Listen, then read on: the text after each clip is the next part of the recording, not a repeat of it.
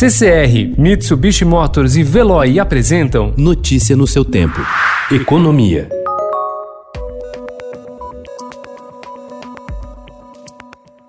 O crescente número de trabalhadores que tem acionado a justiça para tentar sacar novos valores do FGTS em meio à pandemia acendeu o alerta no governo para o risco de sustentabilidade do fundo. Também há receio de uma eventual necessidade de aporte de recursos por parte do Tesouro, caso haja multiplicação de decisões favoráveis às ações.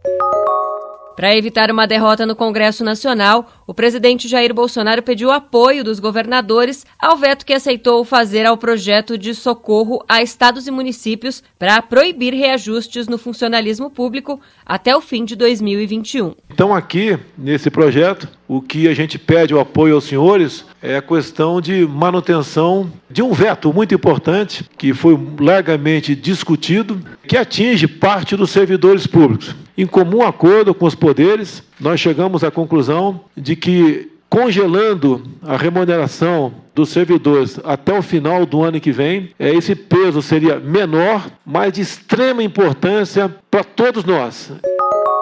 Governadores e prefeitos poderão dar compensações temporárias a médicos, bombeiros, agentes de segurança e outros profissionais envolvidos no combate à pandemia do novo coronavírus, mas ficarão proibidos de conceder aumentos permanentes de salário até o fim de 2021. A expectativa é que estados e municípios economizem quase 99 bilhões de reais com o congelamento de salários do funcionalismo.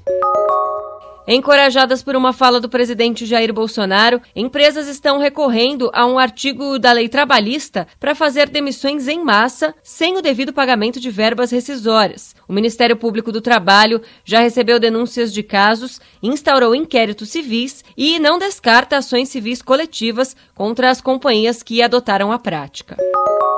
A arrecadação de impostos, contribuições e demais receitas federais registrou queda real, descontada a inflação, de 28,95% em abril, ante o mesmo mês do ano passado, e somou mais de 101 bilhões de reais, conforme dados da Secretaria da Receita Federal.